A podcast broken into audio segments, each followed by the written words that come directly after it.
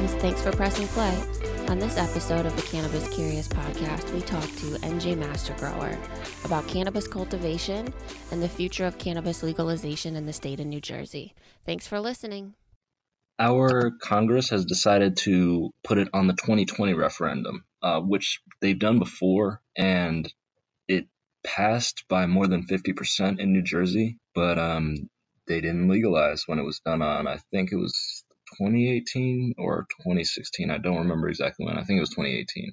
But there was a referendum not too long ago, and um, you know, New Jersey voters made it clear that we did want to legalize and uh, tax the you know recreational marijuana, and um, Congress just decided to use their position, particularly um, Mr. Sweeney of Union County. Uh, he decided that he wanted to use that as a, a bargaining chip um, uh, with Phil Murphy and also with the Republicans in New Jersey. So I just think that um, personally, my feelings towards Sweeney are that, like, you know, I I don't think that um, cannabis is something that you should use as a bargaining chip because, as we know, you know, there's just been a huge disparity in terms of um, uh, black people to white people getting arrested for it. Um, you know, I think the arrest rate is six to one in New Jersey, uh, which is crazy. And so many of these arrests are non-violent offenders. You know, sometimes misdemeanor amounts of cannabis, um, but then sometimes felony amounts of cannabis with no weapons or anything like that. In my opinion, even that should be um, expunged off of people's records. The only type of uh, record that should be maintained are people who've been handling cannabis and who have weapons as well, because obviously that's uh, a different charge. Um, they weren't permitted to have the weapons, especially. But you know, if they were permission or permitted to have a weapon, a, you know, and we're dealing with cannabis, then that's just a dangerous gray area you shouldn't have been in in the first place, you know. But um, New Jersey promised a lot. Phil Murphy promised a lot, and I I know that it's not his fault. He's really been trying to get cannabis legalized. Um, but again, he's just been put in a corner time and time again. It's like uh, the Democrats here are very much mid Democrat, if not basically Republicans. And it's not all throughout New Jersey, but uh, it's a lot of Democratic senators in New Jersey and representatives. So legalization, in my opinion, is going to come after 2020. Um, I was really confident, which is why I even made the uh, NJ Master Grower page. Um, you know, federal law still prohibiting it, I had been teetering on making that page for years because it was just like, all right, well, I don't really know the landscape and I don't know, is somebody going to be watching? Are they going to be like, oh, you know, you're from New Jersey. Where did you do this? How did you do this? You know, you were underage when you did it, that kind of thing. But again, the first time I did it was not in the United States. Uh, it was north of the United States, it was in Canada, and the last two times were after the Initiative 71 passed, and I was 21 for the last two grows. So my experience has definitely been unique. Um, I'm very young to be eight years into you know growing, but you know when it comes to actually growing, I really know my stuff. I've seen so many varieties of plants and uh, just what allows them to get as big as possible. And it's a medium that holds on to a lot of oxygen um, and one that you can water frequently. The more frequently you water, the more nutrients you can give to it. And I also have this formula of worm castings, organic worm castings, and bat guano. I mix those two together in a um, aerated compost tea, and it is the best thing ever. Aerated compost tea is just um, air stones at the bottom of a three gallon or a five gallon bucket filled up, and then you mix in whatever nutrients you're going to mix in. For me, it's usually one to two tablespoons of bat guano and one to two tablespoons of worm casting. Um, mix that up, put in some air stones, leave it out for 24 hours to even up to a week, and use that to feed the plants. But yeah, um, in terms of cultivation, I've seen through flower two of them, and oh man, the second one was grown in coco coir, and it was just so much better than the first one. Even though the first one that I saw all the way through was more than a pound because I was growing it out for five months. Um, the second one, second grow is just so much better that I saw through. And what is cocoa coir? Um, so cocoa coir is coconut husk, which is the you know outer part of coconuts, and that is ground up into not a fine powder, but um, the next grade above fine powder. So it's actually maybe one or two grades above fine powder, but it's not powder itself. It's uh like a soil. You know, it's very similar to soil, um, except when you get it, it comes in these consol- uh, compact bricks a lot of times, or you can get it um, prepared already. That's already got. I'm trying to think of the word. Let me just pull it up. It's right in front of me. Um, perlite. That's what it's called. Perlite, perlite. So perlite is the so perlite is something that you add to cocoa coir or any growing medium really, and its purpose is to make it so that that medium can hold on to oxygen um, a lot better than it normally would. There's something called vermite and there's something called perlite. So vermite holds on to a little bit more water than oxygen, but its purpose is very similar. It's to add oxygen or uh, a product to your growing medium that holds on to oxygen. It's just that um, perlite is for plants that don't appreciate wet wet environments, wet, wet growing mediums, such as cannabis. I mean, it does appreciate very wet ones, but if it's oversaturated with water, the perfect conditions uh, are present for mold and fungus and mildew that nature. So you definitely want perlite in there because if you don't have it in there, there won't be enough oxygen getting to your roots. And oxygen getting to your roots is what allows the leaves to get huge and the plant overall to become huge because of that. Like if the leaves are huge, if your fan leaves are huge, then your plant will probably be huge as well. Um, I've, I my second grow, first one I saw all the way through. The leaves were about half the size of my hand, maybe a little bit more. Um, so I'd say something like I don't know, six inches, five inches, something like that. Um, but the cocoa coir grow, the leaves were as big, if not bigger than my hands. So maybe like nine inches, 10 inches. And that's just going to give you a lot more room for the bud to expand upon. And the plant itself will be able to support, you know, um, heavier buds, things of that nature. So you you alluded to the fact that you're kind of younger to have so much cultivation experience at this point in your life. So what what was your sort of first experience with cannabis? Um, that's a that's a great question. I did think you were going to ask a question like that. so I'm I'm going to be completely honest with you. I've never really talked about this with anyone except for like close friends. But my first experience with cannabis was um and uh you know, hopefully no children get the chance to this. And if they do, I feel like um, I feel like we're in a time where like people like me are out there up and down and left and right wherever I look. You know, people who started really early, and there are even studies showing that um, brain development is affected in a negative way when you start as early as I did. For me, it, it hasn't affected my livelihood. It hasn't affected in a negative way. It hasn't, in my opinion, affected the development of my brain in a way that's you know highly detrimental or anything like that. In fact, it's really just helped a lot. Um, it's helped with chronic pain that I had in high school because of the sports that I played. But anyway, I started when I was going into my freshman year of high school. So from eighth grade to ninth grade summer. So that's like, I think I was 13 at the time.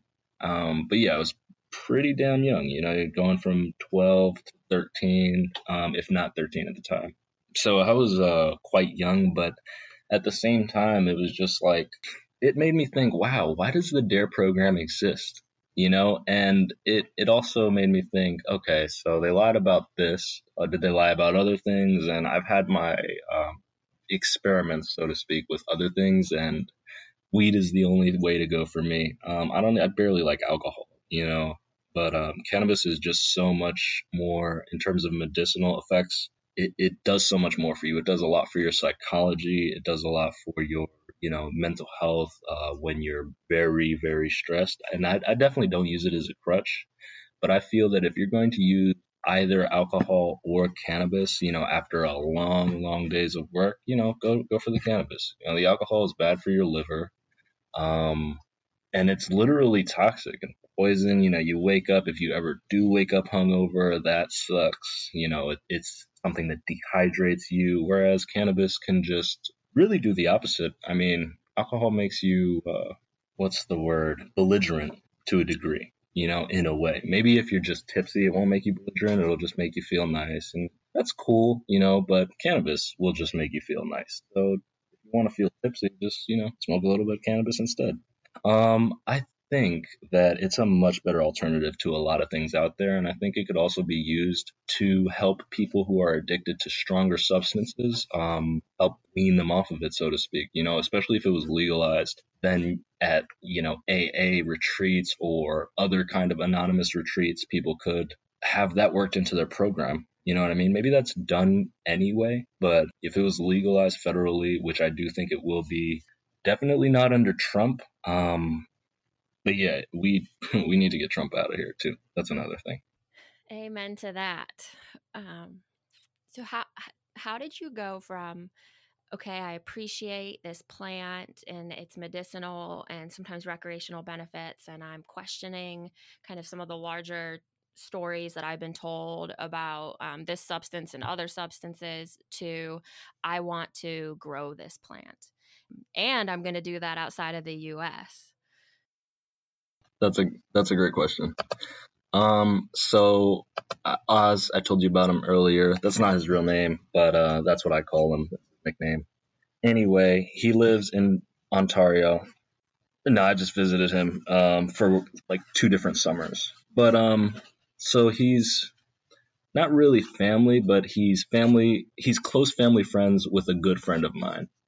So we were talking and I was telling him that I had an interest in botany and then I told him I had an interest in cannabis. And so this is going to sound really sketchy, but he told me, well, you know, it's legal in Canada. Uh, it's illegal to grow in Canada. If you want to come over this summer and, you know, try it out, you can. And he told me not to tell dad. He told me not to tell mom. And because he did meet them, he did know them. And uh, at this point, I told mom and dad what I did that summer. I told them like a year and a half ago. And, uh, they spoke to him, but they were kind of they weren't mad as I thought they would be. They definitely would have been mad had I told them years and years ago. But by this time, I had already done my third grow, so they were just kind of like wondering, like, how do you know how to do this? You know, where did you do this? And that's when I told them, you know, Oz gave me the opportunity to do so um, at his ranch, and uh, they were just like, "Are you serious? Like, when, how, when was this worked out?" They thought I was at my friend's house the entire summer. My best friend Jason, and I just wasn't. Instead of going to his house in Elizabeth, which was like 30 minute drive, I went all the way up to Toronto, or not Toronto, Ontario. Sorry, and uh, yeah, it was an experience that I don't want to talk about too much again because I don't know if you know going across international borders and doing something like that is like a serious thing. You know what I mean? And having been underage, I don't know if that was a serious thing, but that's when and where I did it. And um, if and when it becomes federally legal, I can get into like all the details, show certain pictures and things of that nature. But it's it's it's just the sensitive nature, you know. So helpful so helpful. Like without that opportunity, it just would have been something that I would have had to wait a lot longer to get into. And I wanted to get into it immediately because I just took I didn't even get into it as soon as I started smoking. It took me a couple years to like really get into it. But um when I learned, you know, you could really just grow this and the only reason that you can't grow it in America is because it's illegal. I was like, all right, well, where can I do this legally? I was looking for legal spots to it anyway. And uh that's when I was given that opportunity. Just in a regular casual conversation, telling him that I was interested interested because I knew that, you know, he had a lot of land and I was kind of prodding almost. I was like, yeah, you know, so I know this about it and that about it. And he was like, well, why don't you come up this summer? And I was like, are you serious? He was like, yep. I was like, all right, cool. So what was that summer like? Uh, it was cool. I had my own little room. Um, I brought my 360 with me, and I was just playing Halo all the time uh, while tending to the girls. I grew in a Miracle-Gro um, time nutrient release thing, uh, setting medium, and so what that medium is is just soil mixed with uh, Miracle-Gro that are in these pearls that burst open slowly over time as you water them more and more. So that was not good for the plant really because after three months at the very bottom, the fan leaves started to get yellow, which meant that they were receiving far too many nutrients, suffering from nutrient toxicity. Um, but that's okay because, like I said, I didn't see that one all the way uh, through to flower because Oz got nervous, I got nervous, and we were just like, all right, we should stop this. I've gotten enough experience, at least in terms of vegetative growth, understanding, like just seeing how it grew, seeing every single day. Oh, and it was only one, by the way. He had room for like a hundred, but we didn't want to, you know, take too big of a risk or anything like that. So I grew one, and it was a deep green, huge leaves, like bigger than my hand bigger than the ones grown from an indoor cocoa coir plant. And it took three months to get three, no, not three feet, two and a half feet, maybe three feet tall. Um, it had one cola, so just one main branch right down the middle, and I hadn't trained it or anything like that. Training is when you pull a branch to the side so that light can be allowed onto lower branches, and then those lower branches become main branches basically, and then you have a much bigger plant which will yield much more. But um, so really, it was just a fun, unique experience. Uh, sometimes we went fishing, and you know, sometimes we went on hikes and stuff like that. But for the most part, I was playing video games, and every day I would wake up, go outside. The first thing I would do after I washed up was take care of the girls. I would feed water only because she had the time release nutrients. Um, so I didn't get much nutrient uh, feeding experience there, but I did get you know, you have to water it every day and you take care of it like you would any other plant. So the only, I got a basic feel for it that summer. And then on my second grow, was when I actually started adding nutrients and things of that nature my, myself. I used only worm castings along with Fox Farm soil, and it was definitely good enough for the grow, but it could have been a better grow. And that's where I got much more experience in terms of training my plants. I used low stress training and I used a scrog. A scrog is called a screen of green, and that makes it so that you can put one cola to the corner and then three colas form. Then from there, you put those three to the corner, six form. And then from there, you know, two more may form, four may form, depending on how much stress you're putting on the plant, how far away you're pulling that main cola away from the center to allow more light to reach the bottom. A cola? What's a cola? So a cola, spelled C O L A, is just the when you look at a Christmas tree, there's one main branch really that holds all of the other branches. It's it's like the trunk, um, the stalk and it's the part that sticks directly up. So usually if you want if you're going for like weight, if you're going for quantity, which you definitely might as well do anyway because it's not going to negatively affect the quality of your plant, then you want to train your plant. You don't want to just put the seed in the ground and um, let it grow the way that it will. You could do that, but it would just be more effective to pull it to the side pull the cola to the side. So yeah, the cola is basically the stalk. Just the um in botany it's called the phallus, if you will. Got it. How did you learn as you were growing? Was it just through the act of growing? Were you researching or talking to people? What was your process? That's a great question. Um, so Oz had grown before, and he, I don't know how long he was growing in his life. He was, well, is, at the time he was, I think like 44, 45, somewhere around there. Um, so he definitely had a lot of experience in growing. That's without a doubt because um, he was telling me the kind of nutrients that I should be using. He mentioned uh, fish emulsion, which is um, fish food, um, worm castings, and I used Google. I did have internet while I was there, so every day I'd be on Google just studying, studying, studying. Like, okay, how do plants grow? Why do they grow? Can you? How do you add weight? You know, how do you add quality? How do you uh, make sure that they don't get sick? And growing cannabis is it's just a, a wonderful thing because it's like it's like taking care of a baby, but you only have to take care of that baby for three to five months. So it's it's a good experience if you don't have kids yet, and you know it, you want to see what it would be like to have kids without the super headache that they you know bring as well. So um, it's it's a really great experience for maybe people who don't want to have kids, but definitely want to have living things around them and tend to those living things. But uh, to back to the question, a lot of Google, a lot of YouTube. Um, the Weed Tube came out not too long ago. I started using that too.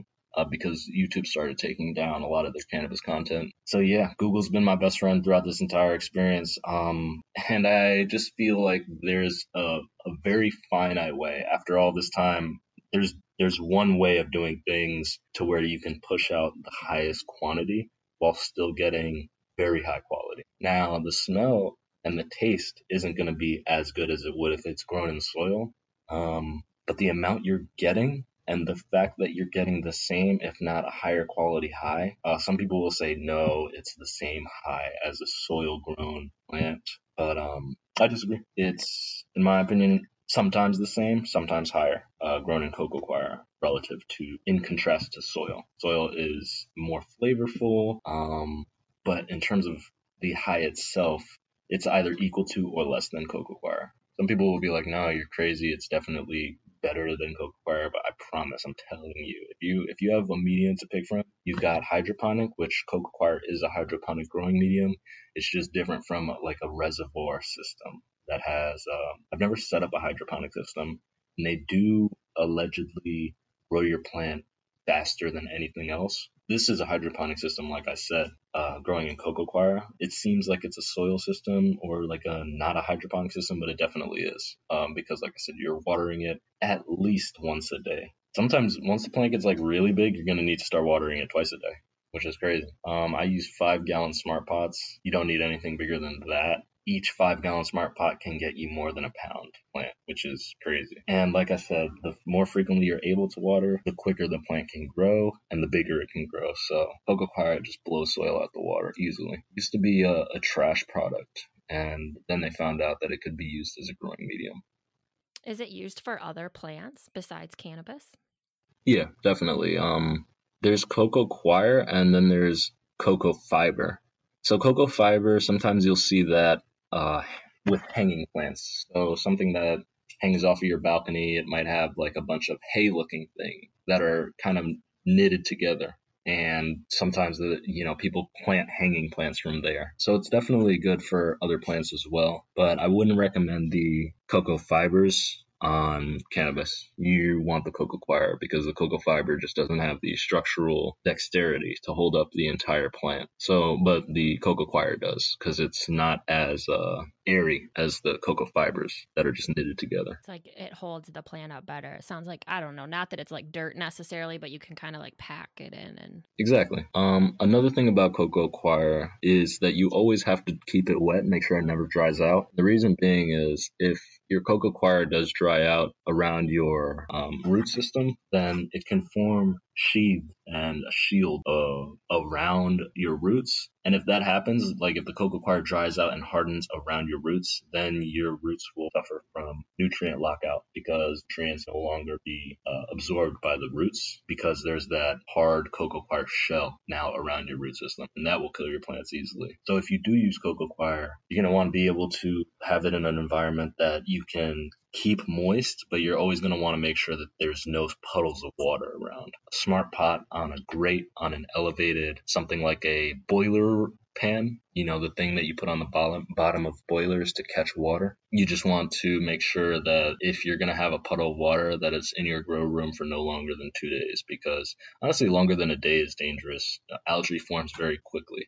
So you just want to get those pools of water out of there quickly, but yeah, you keep that coco coir wet you know, you keep it nice and hydrated, it's gonna do wonders for your plant. Like it's it's honestly crazy. The way that the, when I was doing my research, it wasn't stressed just how much better. Like people were presenting it as okay, there's pros and cons to soil, there's pros and cons to coco coir, there's pros and cons to hydroponic. But uh, when I tried soil and then when I tried coco coir, it's just like man, like why would people rely on soil anymore? And I'm thinking about it, it's because there's so many farms you know, there's so much land already out there with soil already in it.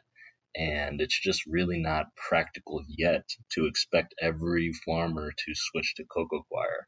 But I would advise that every farmer switch to coco coir without a doubt because soil just does not allow you to contain as much oxygen as coco coir does.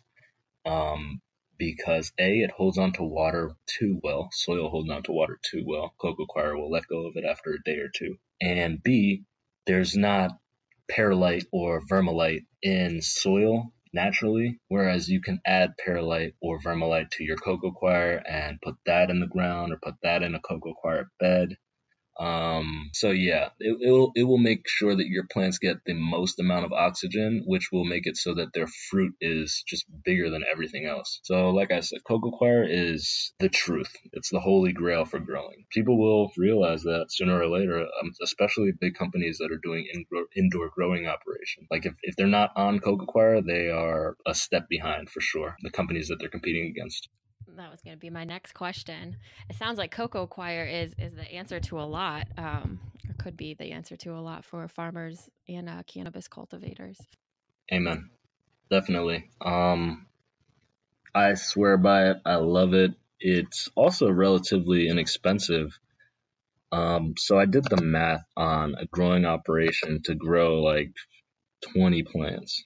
And for an operation like that, it's between two and three grand. Um, but that's just the initial starter price. The resupply price for something like that is like 500 to 750 dollars. How does that compare to soil? I can't compare the cocoa coir prices right now directly to the soil prices because I don't have uh, the soil prices on this calculation, but I can say that it is much more valuable to get the coco coir in an instance like this because even if the soil is a little bit cheaper, or even if it's a lot cheaper, the coco coir that yields 20 plants, which would be about 40 bricks of coco coir, is only $160.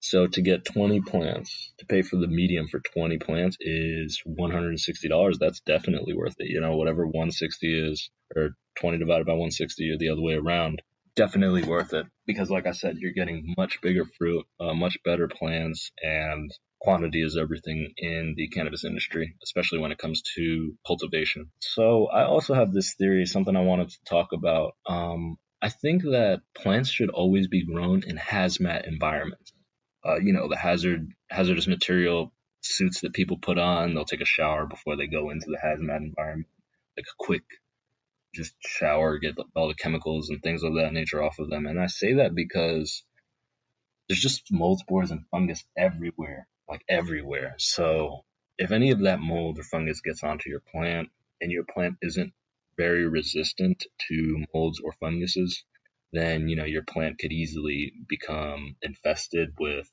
those things, uh, Fusarium or, or I'm sorry, Fusarium or Botrytis. That's a root rot, and another type of mold mildew that kills cannabis. And it's just that's that could all be avoided if cannabis was grown in hazmat environments. So that's somewhere that I see the future of the cannabis industry moving toward um, all their cultivators, if they're not already, are going to be mandated to, you know, put on hazmat suits before they go into their grow rooms, things of that nature. Um, but I'm sure it'll get hot in those suits, so they're not going to be able to be in there for more than 15, 20 minutes at a time, which is another problem. There's definitely problems to be worked out in the industry to make it so that the quality and the safety of the cannabis that we smoke is as high as possible. Because if there is mold and or mold spores in your cannabis, not that you will get sick, but there are people who will get very sick, and those people are people with weakened immune systems, people who have natural allergies to mold and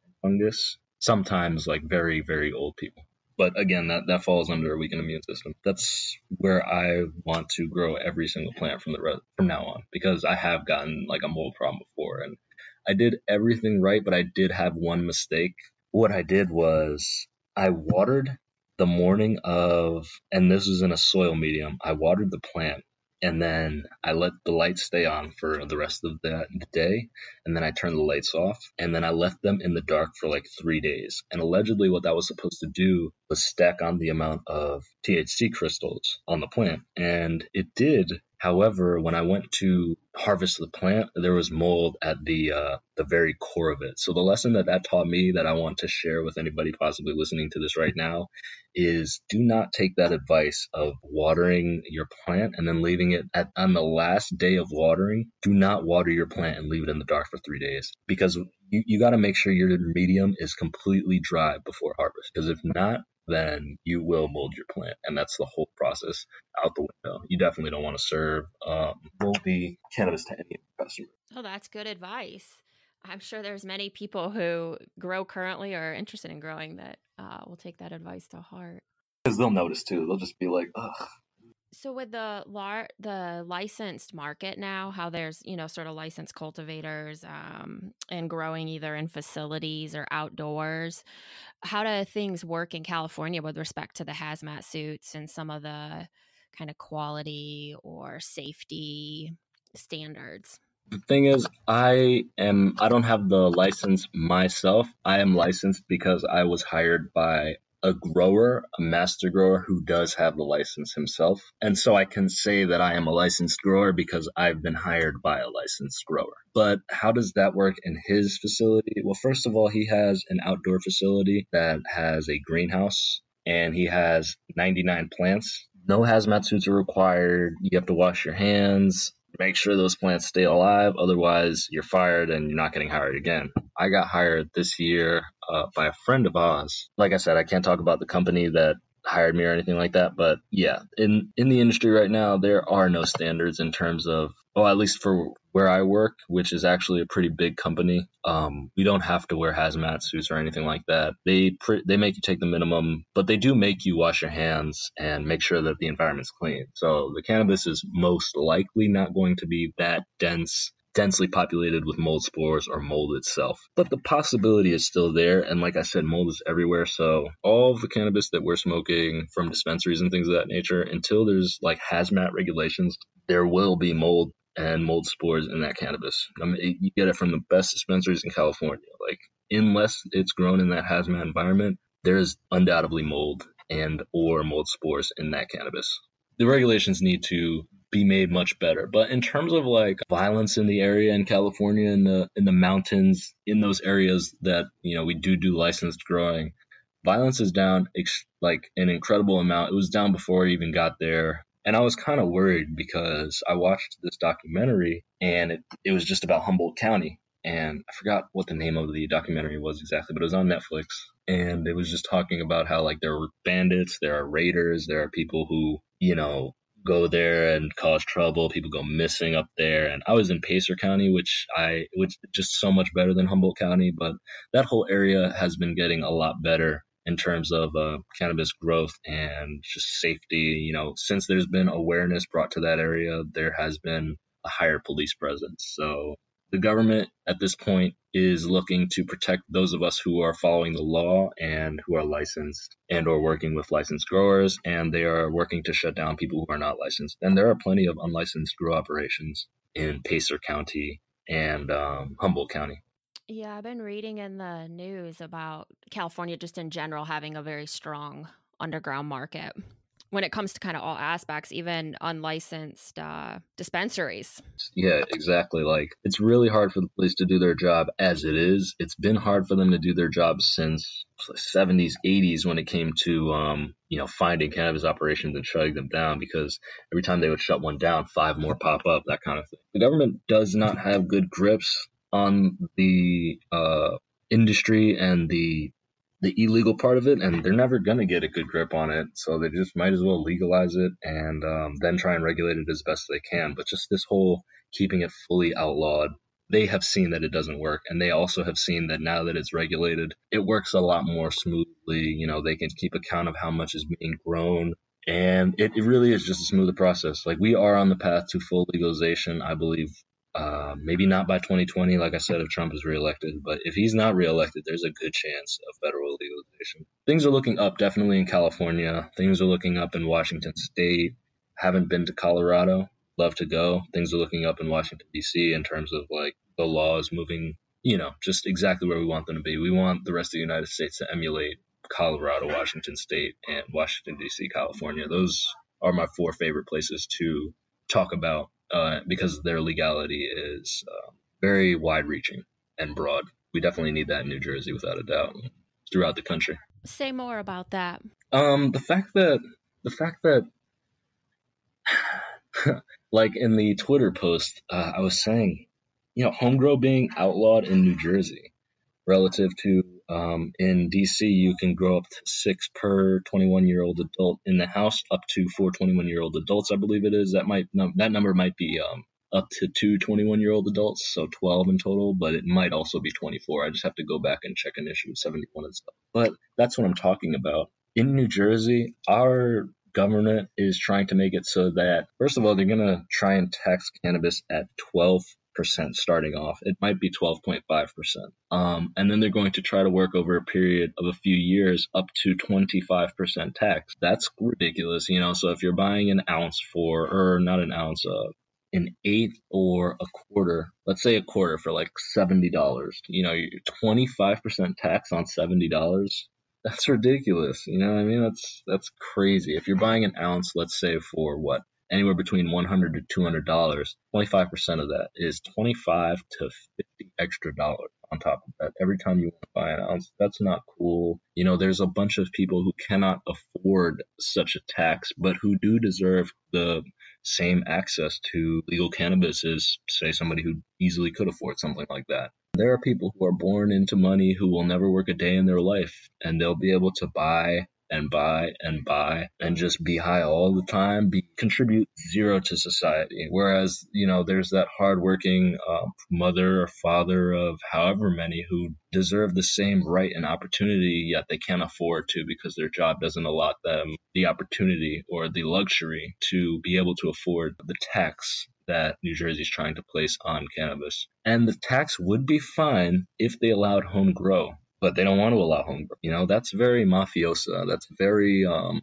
mobbish. You know, we're, we're taking all the money. You know, we produce the goods and you buy from us or you don't buy at all you know you you source from us or you don't get it at all. That's so wrong. It's wrong to to just hear it you know? So it's just exclusionary to people who may not have the money to visit doctors that'll prescribe them medical marijuana you know? They may not their insurance may not cover such a visit or such a prescription or you know, things of that nature. So it would just be if you're going to legalize it recreationally you should full table legalize it and not just okay we're legalizing it so that we can make money and nothing else. No this is not for the people. It's for New Jersey, and that's not okay.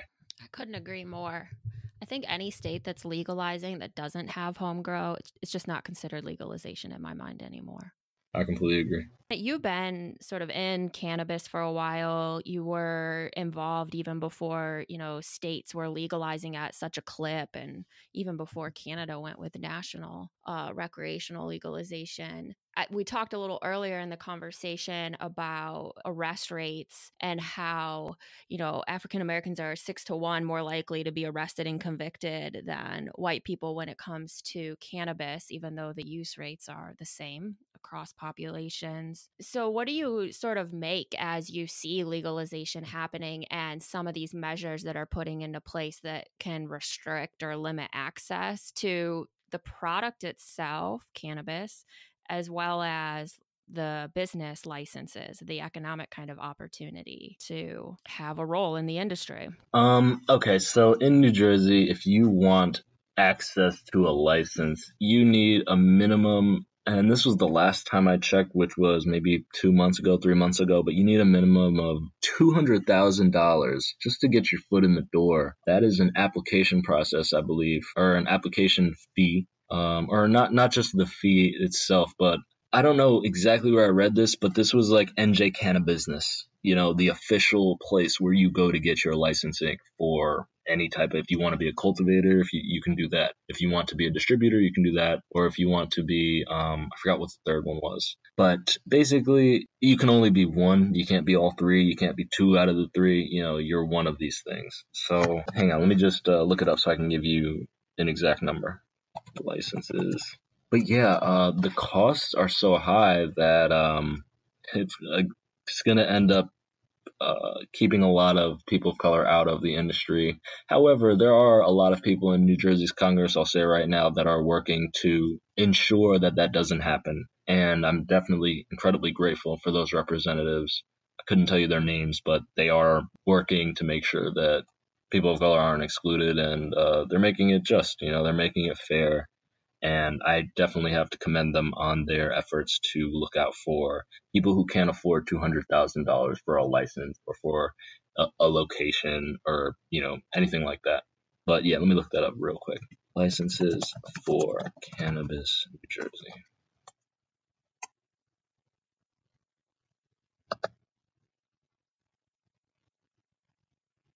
So I'm just going to read something really quick to um, wrap our minds around the topic a little bit better. This is from an article uh, at app.com. New Jersey marijuana legalization. How to get a marijuana license in a cutthroat weed market. So this was produced February 8th, 2018. A location is necessary, a place to sell weed, with a landlord who allows it, and a town that won't stop. Experience selling the drug would be preferred, even though it remains illegal under federal law. Applicants should have per- a perfect criminal and financial background, and investors to bankroll the whole thing. And even then, uh, one expert put the odds of receiving one of New Jersey's golden tickets as high as 15 to 1. But nonetheless, it'll be a feeding frenzy. So New Jersey is primed to be among the toughest regulators in the country with a reported 80 licenses to divvy up. Uh, less than a quarter of the 350 licenses that cannabis operations expert Brian Staffa believes are required to ensure the Garden State's fledgling, fledgling marijuana market doesn't fall flat. So 80 licenses for the entire tri-state area and like i said they they're making it super expensive. I don't see how this is inclusive. I mean i do have a cannabis business myself uh, but we do we sell cbd i haven't talked about that at all yet. Our company name is hemp not trees and we sell cbd to people who need it people who uh, you know suffer from epilepsy particularly. But we do have other customers who suffer from other things. But yeah, we don't call them clients or anything like that. We let them know, you know, we don't have doctorates, not certified in any type of uh, medical capacity, but we do know that CBD has these effects, and you can read up on it on our website. And you like what you read, then order from us. We'll, you know, give deal discount your first one. If there's anybody listening and like to try some CBD, you can go to our website and I don't have a code or anything to put in to give you right now, but you can send us an email. Our email is at the bottom of the website and uh, say, hey, listen, I listened to your podcast on Cannabis Curious and I was wondering if I could get 50% off and we'll give it to you. Give the website one more time. Hempnottrees.co. But yeah, the point New Jersey is just making it uh, incredibly hard. You have to have money and you need to have your own investors. You need to have a location and you need to have something worked out with the town saying that, yeah, we want this in our town. So uh, there's, there's a lot of hoops to jump through. And right now, if you haven't been jumping through those hoops thus far, you're not, there's almost no chance you're going to get um, a license. Not to say that you can't come in and if you have the money, the support from the town and a location to do so, that that's those are the three things you need to get in. Like if you don't have investors, you have to have your own nest egg somewhere because it will be expensive. There's just so much. They want to make sure that you have the money necessary to not run into any problems and tie them up. So I do understand from that perspective why they want people who are going to be qualified or contenders for these licenses to have so much money. I understand in that regard. So I just want to see that after these markets are established, I I want to see equality in the industry. That's my biggest thing. Um, but besides that, and and I, I'm confident. You know, uh, like I said, there's a lot of people making sure that that's going to happen, and there are so many people that are not going to stop yelling until they get a job in the industry. You know what I mean? Like they will protest and they will fight tooth and nail until they get that job and until representation just overall in the industry is more equal. You know, there are um, I was reading this article the other day on Twitter, and it was like meet America's youngest CEO in the cannabis industry, um, shaking things up. And it was this girl who was like 18 or something like that you know, there's still people in jail for cannabis. So it's just like, man, I'm like, we're, what are we teaching our kids? Like, is it cool? Is it good or not? It's too many mixed signals and messages, and that cannot be good for the youth today. Like, either they need one or the other because sitting on the fence is really dangerous. It makes them think, okay, well, you know, they were wrong about marijuana, right? So they must be wrong about e cig or um, Juuls, you know, or other things. And it's just like, no, those things, while they're not as bad as cigarettes, they're still not good for you. You know, they're still over time probably going to be detrimental, getting you hooked on something that you weren't hooked on before. You know what I mean? And not to say that Juuls are like horrible or anything like that, but I mean, I just feel like if you're not already addicted to nicotine, then there's no point in becoming addicted to nicotine. You know, like those are made for people to wean off of cigarettes. Yeah, you know, just the government and the government's stance on illicit substances is just needs to change, especially when it comes to cannabis, without a doubt. We could do better. We could do better for our kids. I mean, I was, like I said, I was very young and it was just like, all right, well, this doesn't seem that bad. Like, I guess I was curious, you know, cannabis curious. And, uh, I tried, yeah, tried it out and, um, liked it. And yeah, it was from there, it was just like, wow, like this is, I can't believe this is illegal. You know, I became an advocate right then and there. I was just like, man, like there's no reason for. But then when I did my research, I found out that it was outlawed because the hemp industry was threatening the paper mill industry, and uh, particularly politicians and people in power, especially in the paper mill industry, couldn't have hemp threatening their money, their source of money, so they lobbied against it. and They won. You know how lobbying works the United States. yeah, surprise, surprise. It all goes back to money. and corporate corporations having relationships with politicians. Exactly. Uh, hopefully, we can get money out of politics. I hope so. I really hope so. I think it's going to be a key to turning uh, us around and creating an economy and a society that's more people driven. Right now, it's it's corporations over people. Exactly. I couldn't agree more. Citizens United was a huge mistake for Congress to pass. I mean, yeah. just like, geez, guys, really? And then to be upheld by the Supreme Court, it's like, wow, okay. I know. We got to do something about this. I think we're all starting to realize it more as a society. I don't know. I, I, I feel like I see more and more in the news about how corporations are controlling things behind the scenes when it comes to any industry. So I feel like it's more part of the general conversation, which it makes me hopeful. Um, but we still have a long ways to go. Yeah, we do. Feels like uh, we're just starting, and it it I don't know. It feels like we're always just starting, but I do see the progress that we've made um, as a country and as a people, and I do feel like things are a lot better now than they were 25, 50 years ago. A lot of people don't feel like things are um, better, but they are different ways. You know, things get better and things get worse. You know what I mean? One problem gets solved and then another one gets. People like you and I, you know, in the cannabis industry and spreading awareness and um, just starting a dialogue like what you're doing is very necessary and like one of the pinnacles of making sure that this does become legal. You know, public opinion is so important. People's uh, opinions and understanding on this exact subject and topic is just so important. If you asked me a year ago or two years ago, you know, would I even have a Twitter or anything like saying like, yeah, you know, NJ Master Grower, I'd look at you like you were crazy. You know, absolutely not. But um, this this is just great. What you're doing is really commendable and admirable, and I very much appreciate you know your channel. And like I said,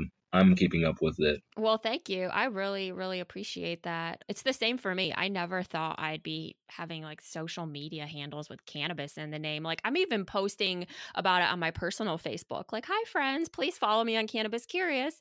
And I'm like, never did I ever think I would feel so like compelled and passionate just to kind of be out there about it, just authentic. Here's the industry. Let's have a conversation. Let's try to work through some misconceptions that are out there or confusion and give people a platform for a voice especially i think people who are more in like the entrepreneurial smaller to medium size kind of business side of things because i do see so much money coming into the industry and uh, a select few are controlling such a big piece of the kind of cannabis supply chain. I have questions though. Like I, I don't know yet, and I know I don't know as much about the the plant, but I don't know yet if some of these grows are going to be able to grow at the scale that they are saying they can. I'd love to hear your thoughts on that. I'm sorry, could you like go into a little more detail? Yeah. So when I look at like some of the cultivators here, even in Michigan, or like a canopy growth where they have multiple facilities, hundreds of thousands of square feet, you know know, are licensed to grow anywhere from 2,000 to 10,000 plants, let's say. Do you think there's going to be challenges with growing at that scale? Hmm. Um, that is a great question. So, in order for me to accurately answer a question like that, I just need the um, I need to see the kind of demand that different markets are going to be putting on these growers on Canopy Growth Company and on Aphria or Aphria. But I did see in the news recently, I'm maybe it was like last October. Yeah, it was like October 2018. Uh, CGC Canopy, um, they merged with, or they didn't merge with, they sold a large amount of their stock to Constellation. And Constellation are the producers of Corona and Modelo the beers. So they've got connections, huge connections in Mexico and all over the world. They've got contracts with um, hotels and companies, like I said, all over the world. So their market reach has definitely expanded. CGC, their price jumped up when they merged with Constellation. Constellation's price dropped down. However, CGC's dropped, I mean, uh, jumped up a lot. I think that with the help of a giant like Constellation Beverages, or it's Constellation Beverages or a Constellation Holding firm. But with a giant like them, they they got like a billion dollars in that deal, or a few billion dollars in that that deal. The number is over a billion dollars. It, maybe it's just the company's value, Constellation's value itself. And I don't know the value of CGC yet, but I do remember their incredible stock growth. And um, it's really just been phenomenal. They were one of the first companies to just skyrocket, as I don't know if you know, but yeah, they skyrocketed when they had their IPO. There's a lot of people competing right now. So are they going to meet the demand of the market? If they don't meet the demand of the market, then the black markets that we talked about earlier definitely will but they're very capable and they're going to impress a lot of people in my opinion. You know, money is king in our capitalist society nowadays and they've got the space, they've got the money, they've got the facilities. I think they'll be able to pull it off. I I would be very surprised if there was just a oh, you know, dispensaries have run out of cannabis in you know, Canada, uh, the ones that when federal legalization is allowed, then CGC can come over here and, you know, get into liquor stores and things of that nature. I don't know what kind of work C- Canopy does in the United States, but I do know that, you know, they're on the stock market. Um, but yeah, that's the most that I know about their involvement in the United States. But in the Canada's market, I believe they're doing very well. Do you know about any shortages or have you heard about any shortages or anything like that? Something I might not know about. I haven't heard about any shortages specifically. I do pay attention to canopy growth and I know this last quarter they had some kind of like disappointing sort of earnings numbers. They had higher losses than were expected. And some of that they blamed on production, like being able to produce at scale and just using all of their warehouse space, like fully utilizing it um, to grow. But I haven't heard of supply shortages yet because of the inability to grow at scale. It's more even here in Michigan, we kind of struggle with this is getting enough of those licensed cultivators licensed and then getting them up and like running, getting them through like a harvest and, and getting it moving and that's like more in my mind probably a bureaucratic issue like the government just isn't moving fast enough and probably isn't really thinking through the whole harvesting process when they're defining regulations and reviewing applications and things. Um, so in Michigan, they've had to sort of supplement the licensed cultivator supply with the caregivers, um, which they recently put a stop to. Well, sort of a stop to. But the thinking, right, is over time, then these licensed cultivators will be able to supply the demand. I just wonder if like a plant like cannabis can be grown in the thousands or hundreds of thousands, sort of like at a consistent consistent consistent and at quality? And the answer you know maybe yes right? Like farmers do it with a number of different kind of commodities. It's just a question mark in my mind and it might come more from like me not having that much cannabis cultivation knowledge you know barely any. I learned a lot from you today. So it's something I, I guess i'm paying attention to as i look at cannabis legalization in the us and in other countries. Amen. I was looking at cgc and they're going to be around for a very long time. They did have that uh horrible recent quarter. But yeah, they're just too well invested in. Uh, Wall Street loves CGC. It's like basically the Google versus Bing argument, or um, what, what are some some big competitors like Apple Music versus Spotify, that kind of thing. Like uh, they are in the top. Um, the ones that I can say for sure are not going anywhere maybe not Aphria or Aphria. I don't even know how to pronounce their name properly. I think they're not going anywhere as well but it's just like um, Marlboro, you know, or Camel. You know, they just got their foot in immediately. They got a major amount of support because they had a great team of business uh, managers and people who really knew what they were doing, working together to make it so that they can get these licenses, get these facilities, and things of that nature. So it's going to be, in my opinion, it's going to be not flawless, but up and running and unstoppable after you know five or ten years um, if they go through too much turmoil and if cannabis isn't legalized in the next, you know,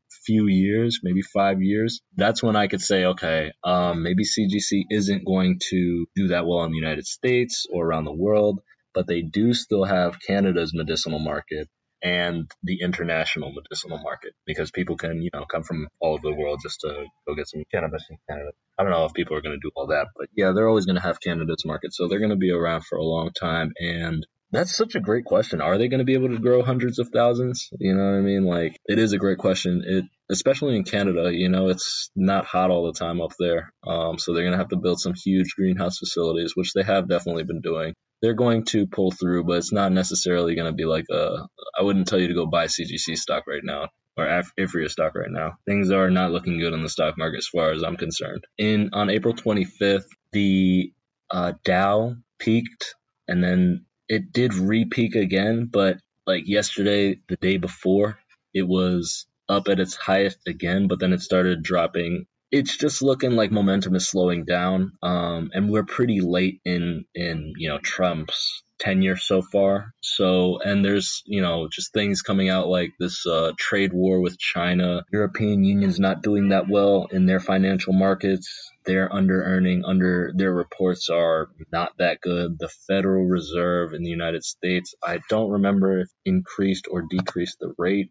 Um, but I believe there was speculation that he was going to decrease the rate. So yeah, things just aren't looking good for the United States economy as far as that's just my opinion. You know, everybody has their own opinion about it, but I definitely wouldn't buy right now, and I would just wait to uh, sell and or short sell stocks but yeah, CGC is not going anywhere. They definitely will be the most capable to produce. And yeah, I think that they're not going to be shortages, but I could be wrong. Just because they've they've poured so much money, as you know, and they anticipate this market to be. I think it was like a few hundred million dollars so far, and it's going to be in a few years like billions of dollars. You know, billions and then 10 billion, 20 billion, that kind of thing. Like the exponential growth this is just like the dot com you know what I mean? Things just keep on growing exponentially like crazy. They do. It's mind boggling. It is mind boggling. Like the fact that these industries can grow at the rate that they do, um, the fact that inflation works the way that it did, that a million dollars a hundred years ago would have been like fifty million dollars in today's money, that kind of thing. It's pretty insane. It is. I feel like we hear the billions a lot more than millions now too. I feel like there was a point in my life when companies were worth hundreds of millions and now it's regularly billions and 20 billions and it's it's like a whole another stratosphere of money. What do you think that what do you think the industry will look like for small to medium sized businesses in 5 to 10 years assuming marijuana is legalized federally? So, kind of like there are mom and pop stores that still succeed when there are uh, dollar stores and there are Kroger's or Krauszers and uh, just convenience stores like that, like huge markets. There are huge businesses, yet mom and pop stores are still surviving. For small business, medium sized business in the cannabis industry in five to 10 years, I think it's going to be similar to that, where if they are sticking around, it's because they found a niche, um, they found a tight knit community, or they found enough support in one corner of a community or the other that is kind of been looked over because businesses are going to make mistakes, especially at first. They're not going to be able to supply um, every single location and every single group of people, populace of people, with the opportunity to easily get cannabis. So once the industries are nice and rooted, then small businesses will get there, or as the industries begin, or as the businesses begin to take root, small businesses like my own and a bunch of other small businesses in this industry are able to meet the people that we meet, interact with we interact with, you know, expand their knowledge and allow them and have them expand our knowledge. You know, we're always open to learn about cannabis. You know, we know that there hasn't been like an infinite amount of research on cannabis, um, nowhere near that at all. And we want to still keep our minds open for the duration of our lifetime so that we can learn as much as possible pros and cons of cannabis. I think it's important to just allow for the United States and for scientists and chemists to do their research and really report. Um, so I'm excited to, by the end of my lifetime and by the time I get older, to learn all the things that we hadn't had the opportunity to learn about cannabis because it's been outlawed for so long the small and medium sized businesses in five to 10 years, they will be present as long as they've got atmosphere, they've got personality, they're serving a part of community that was overlooked and underserved. Uh, there are going to be opportunities for a cannabis business, even small business and medium sized business. Um, if you look at the blind spots of the you know big companies so it's going to look good. It's going to be homely. It's going to be quaint, I think. I like it. I like that vision. That's good to hear. Yeah, definitely. What are you hoping to see happen in New Jersey over, let's say, the next two to four years through the next maybe presidential election? Um, so I have been just be as frank as possible. I mean, I have been exhausted by politics. I used to be so heavily involved with politics. Uh, I was up to date on like the latest bills and um, just who's running and who's doing what. But then 2016 happened. I saw the buildup. I saw when you know when he came down the escalator, and I'm just like, man, they're giving him way too much TV time. Like every time I turn on TV, he's on the TV. So it's just like, oh, man. So after that happened, after he was actually elected, then I was um just like, all right, I, I don't want to do this anymore. so I stopped paying attention to politics for the most part. Um, but I do have a game plan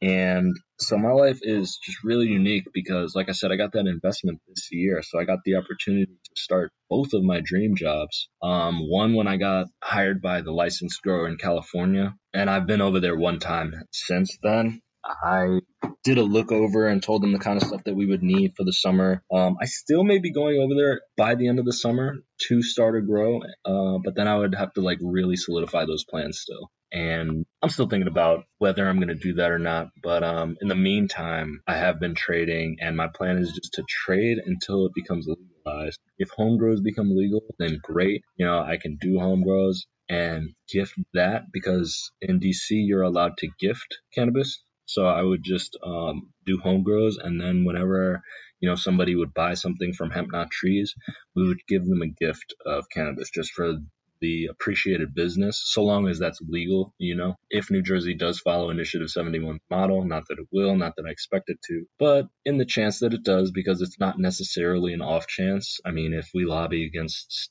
Representative Sweeney or Senator Sweeney, and uh, if we put enough pressure on him, then he'll have no choice but to legalize home grow. I have yet to start putting pressure on him. I definitely want to put pressure on him, and I definitely want to encourage New Jerseyans to put pressure on him, uh, to reach out to him. Uh, people from Union definitely need to reach out to him and tell him, like, listen, you know, like, you got to stop preventing these bills, these marijuana legalization bills, from passing in New Jersey. And if you don't, we're just going to replace you. It's as simple as that. I know that one policy shouldn't determine whether or not someone gets replaced, but at the same time, it's just been too long that this has been outlawed. And it's outlawed in the interests of companies, like I said, paper mill companies. There's just so much opportunity. Like hemp has 50,000 plus uses. All these companies know that, and a lot of them have been working to transition, go into those industries. Like I'm sure that the paper mill industry and the big players in that industry started investing in hemp as an alternative to start producing their papers as soon as they got the opportunity and the go ahead.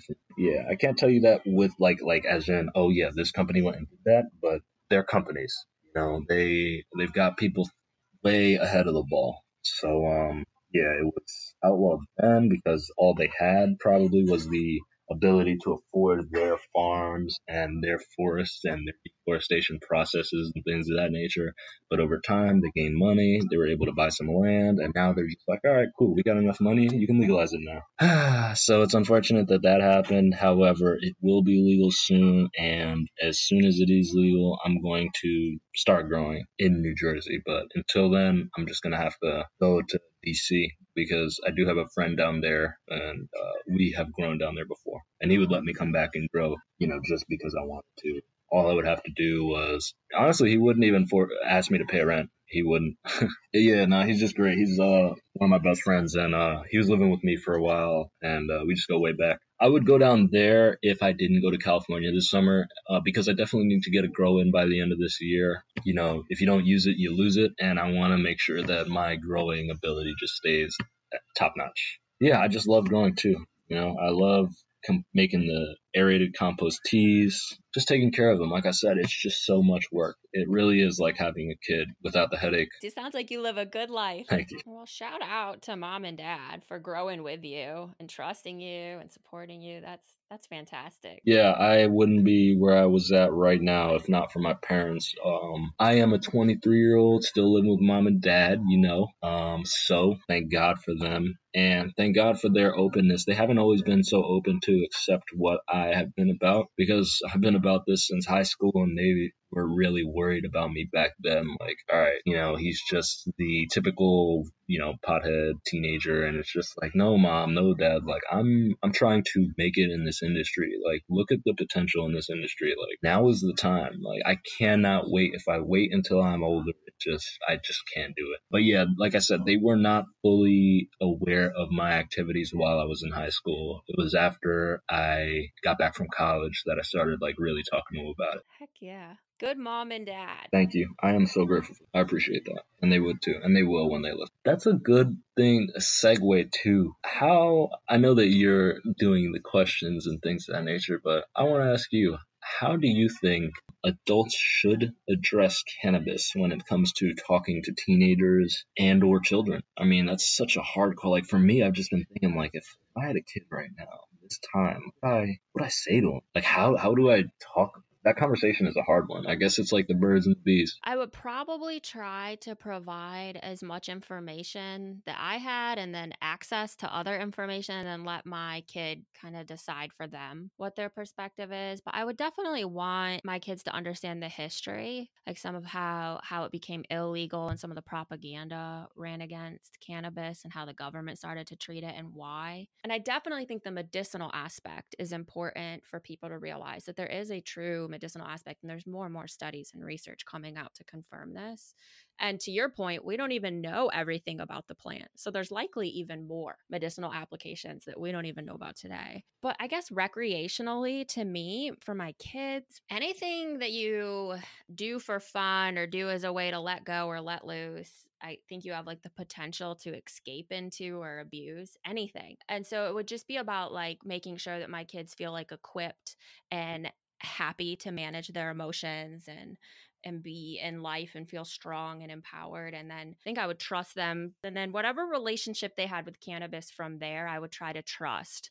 I think it'd be hard for me if I had like a teenage kid smoking weed. I would be like there would be something in me honestly that would feel like, "Oh no." But uh, I think I'd have to check that in myself and be like, "Why do you think that?" You know, and reflect on me and my experience with cannabis and when did I start smoking and who am I as a person. And I don't believe that cannabis has done anything to negatively impact myself, my personality, my goals, my ambitions, how I treat other people. That's a great answer and a great response. well, thank you. It's a good question. It's something I'll definitely have to think about. There will be kids someday, and obviously, I'm I'm hoping to have some, you know, role in the cannabis industry. So it's probably going to be something that will be widely talked about in our home, you know, um, which will be a completely different experience for our kids versus like how we grew up with Dare. Yeah, exactly. Reefer madness and all that. Times are a changing. Yeah, they are. That's um. I feel like I don't know the legality behind even talking, but I feel like you know talking can be like maybe one of these days know, once it's like federally legal, I guess it would be hard to get a, an 18 year old or a 19 year old onto the podcast. Or I don't know, maybe you could do like a video interview and do a couple takes. But um, yeah, I want to hear what the youth have to say about it. What is their opinion? How do they feel about it? How do they feel about in, in that age range? I mean, I don't know. Alcohol is different from cannabis, and I feel like in that age range, you could definitely much better handle cannabis than you can alcohol. No, I understand why they raised the drinking age from 18 to 1, but the cannabis age eventually needs to be lowered to 8, maybe even lower than that. I mean, like I said, it's it's something up for debate, it's something up for discussion, but we're nowhere near session or debate yet. We'll get- I think that's fair. I think it's an interesting. I, I like your idea though, especially about like going to youth and asking sort of what's your opinion and experience with cannabis because it's got to be so different from ours. They're witnessing the legalization of it and it being more readily accepted and people using it around them. And we thought it was like criminal and if we smoked weed we were going to be doing heroin like the next weekend you know is how we were raised. Exactly. It's a great question. And a great idea so that's definitely something that i will put a pin in and consider especially as uh, federal legalization becomes more of a reality. You're right i think that would make that conversation a little easier to have. Yeah definitely a hard one to have I really appreciate the conversation we had today. I, I, mean, I learned so much from you, and I'm sure that others will too. So I very much appreciate that. And you are the first person that I'll communicate when I have a major breakthrough in the cannabis industry. You know, I'd love to keep in touch and see where how your how your life sort of unfolds in the cannabis industry. Yeah, no, Ashley, this this was a great set of questions. It was great talking to you, and I did learn a lot as well. Yeah, I'm very grateful that you reached out. Heck yeah. Heck yeah. I'm here. I'm here. So I will keep tabs on you on the social medias. You know how we do now in this technology generation. You know, you let me know if I can do anything to help you when I do start reaching out and do become more um, useful in the cannabis industry. I mean, I the most that I could do right now is like come teach you. But like I said, as legalization moves forward, there are going to be more things that I can do. You know, I'm getting my hands really into the legalization market but after it's legalized in New Jersey. Like I, I made the account. I'm like, all right, it's gonna be legal, and it's still not legal yet. You know what I mean? But it will. It will. It'll get there. And honestly, even without legalization, you're already so useful in the industry. Amen. Appreciate it, Ashley. Thank you for taking the time and have a wonderful day. My pleasure. You as well. Thank you, too. And that's a wrap on another episode of the Cannabis Curious podcast. Thanks for listening. If you're interested in learning more, please check out NJ Master Grower on Twitter at NJ Master Grower.